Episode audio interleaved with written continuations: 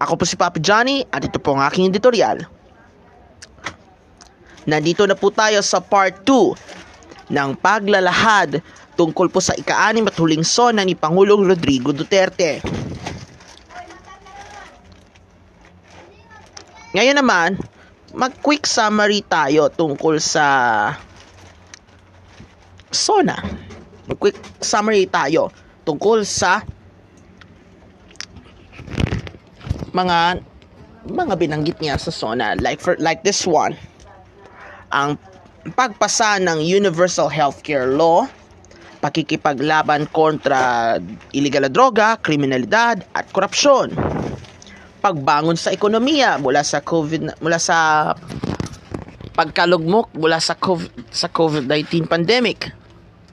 Panawagan sa Kongreso na maipasa ang Military Pension Reform Bill. Mahala ninyo. He then asked Congress to pass the Military and Uniform Personnel Pension Reform Bill. Hmm, nasa Kongreso na pala yun. Nasa Kongreso na. Kongreso na pala. Ito pong nasabing batas ito ito may pension na ito para sa mga pulis at sundalo na may may mga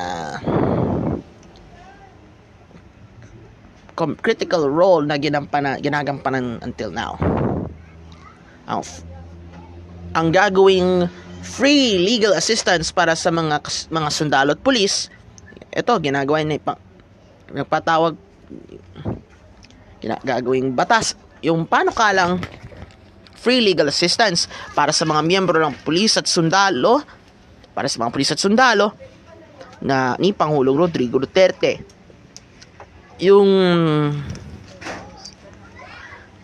NTF LCAC o yung National Task Force to End Local Communist Armed Conflict kung saan naglingkod po yung pisting yawang si General, Lieutenant General Antonio Parlade Hmm. Pinalagpakan na niya. Hmm. Wala namang kwenta yung NTF LCAC.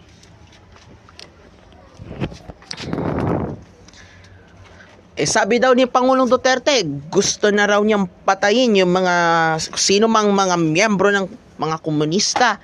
Eh hmm, bahala na, bahala na kay Duterte kung papatayin daw niya yung mga komunista. Ewan, ewan ko na lang kung anong mangyayari dyan eh. Sa pagbanggit ni Pangulong Rodrigo Duterte kay Senate President Tito Soto na siya na si Soto na nga ang susunod ang siyang magiging vice president the best ang good man ng, at siya ang magiging vice pinakamaganda na maging vice presidente ng bansa.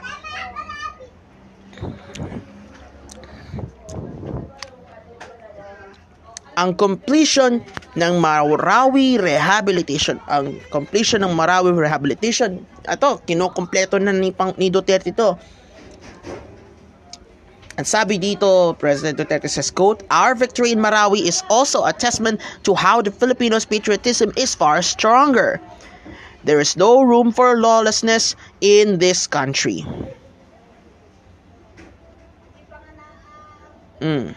Ito, ang walang katapusang war on drugs, binanggitan niya, pinag-usapan na niya ulit yung walang katapos ta di matapos-tapos na drug war. Like ito yung kampanya natin eh naging manakinundi na ito ng mga human ng mga ng human rights sector kung saan kaliwat kanan na daw ang mga patayan kaliwat kanan na yung mga umano yung mga patayan sa bansa pero bukod sa patayan eh nag mayroon ding hulihan. Nagsipag, nahuli na la, nahuli na nga ang milyong-milyong mga drug personalities, mga drug pushers, drug lords, drug users na of course, or mga sumuko mula sa pag mula, mula sa pagshabu, pagdodroga, yeah, yun, lahat yan, lahat, lahat yan. Wala nang mystery of public commuting para kay Duterte sa MRT3. Duterte says the comprehensive tax reform program enabled us enabled us to, to fund critical infrastructure programs. Mm, infrastructure programs yan.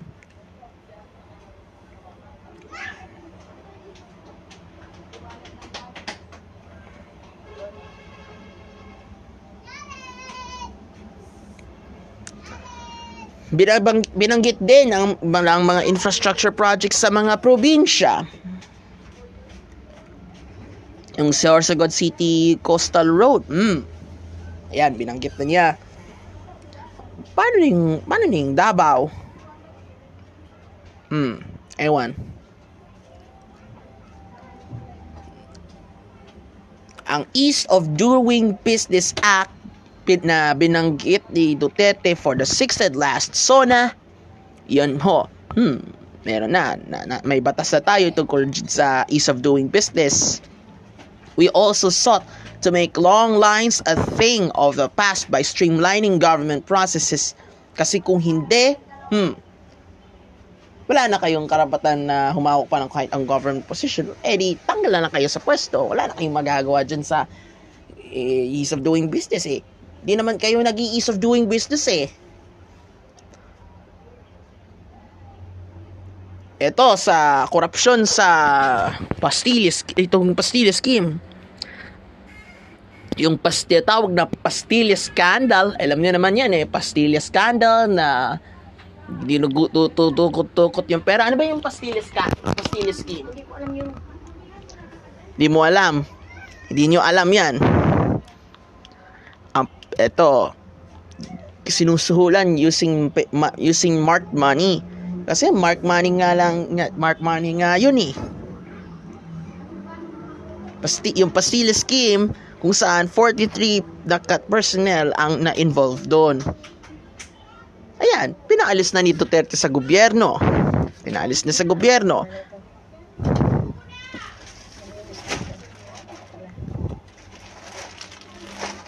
Duterte insists Hague ruling may lead to war with China. Ano ba ito? Eh ano ba naman kayo eh nag eh, war na naman ito to China. Ano ba naman ang uh, reason? Para wala na kayong reason para ma, ma ano maggera sa China. Ano gusto nila? Makipaggera? Do something.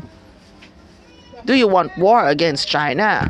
Oh, sige. Sige, subukan nyo mag-gera kayo with China.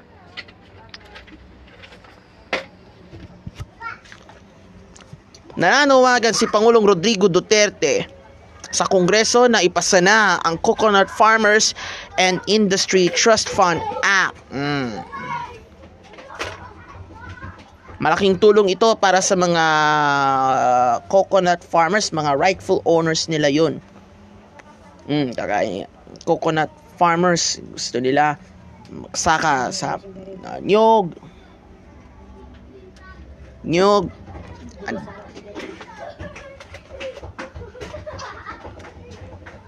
hmm, daming nyog. Hmm. dahil ni at ibabalik na nila of course yung Coco Levy Fund sa mga totoo at mga um, mga rightful na may-ari nito.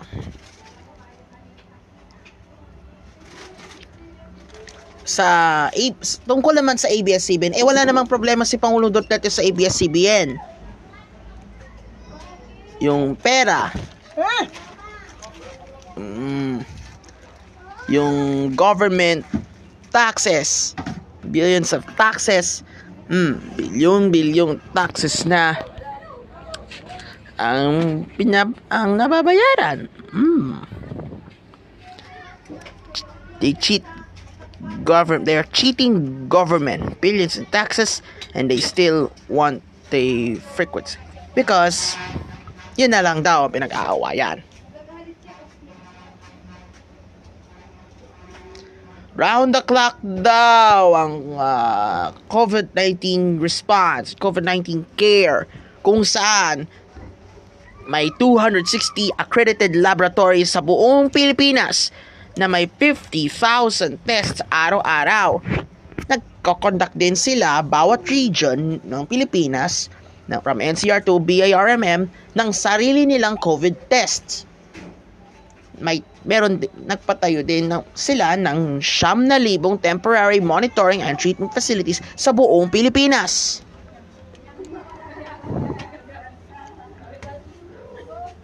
Ang mga Pilipinong naghihintay para sa bakuna at ibig sabi at sabi ni nga ni Duterte, sabi ng Pangulo, we cannot afford more lockdowns. Hindi daw afford mag-lockdown. Eh, sab eh sabi mo, eh, di raw afford mag-lockdown. Eh, man, magkaka-lockdown na naman. Lockdown na naman ng August 6 to 20 dahil sa ECQ. Hmm. Eh, ECQ na naman. Banta din ng Pangulo ay ang Delta variant. Kasi nga, like this, like this posibleng isa, isa sa ilalim na nga ang NCR sa pinakamahigpit na naman ng ECQ o Enhanced Community Quarantine. Ikatlong pagkakataon nito na nasa ilalim na tayo ng ECQ ang Metro Manila.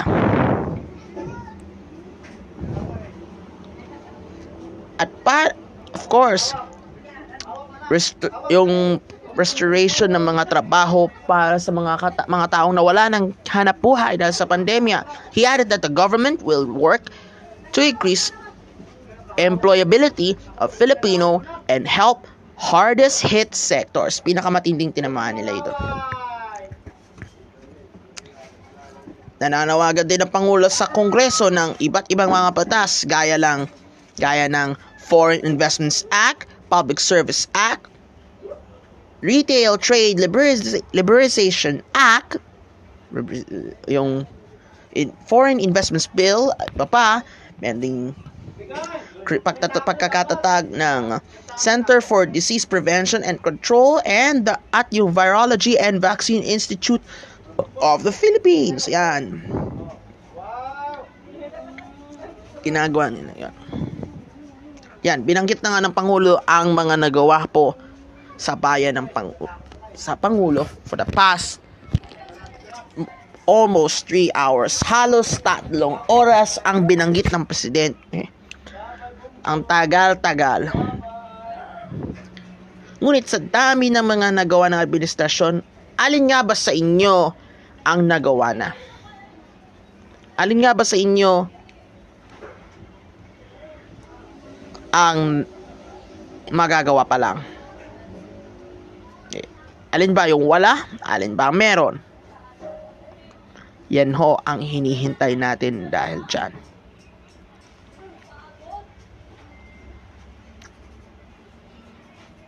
Yan na, sa ngayon. Sa ngayon. Kaya ito yung panahon para may pakita ang suporta para dito. At, hmm, 2020, halos isang taon na, 2022 na. Baka sa susunod, kayo naman ang susunod. Ikaw naman ang magiging susunod na Pangulong Rodrigo Duterte. And that was the end of my story. Ako po si Papi Johnny at yan po ang aking editorial.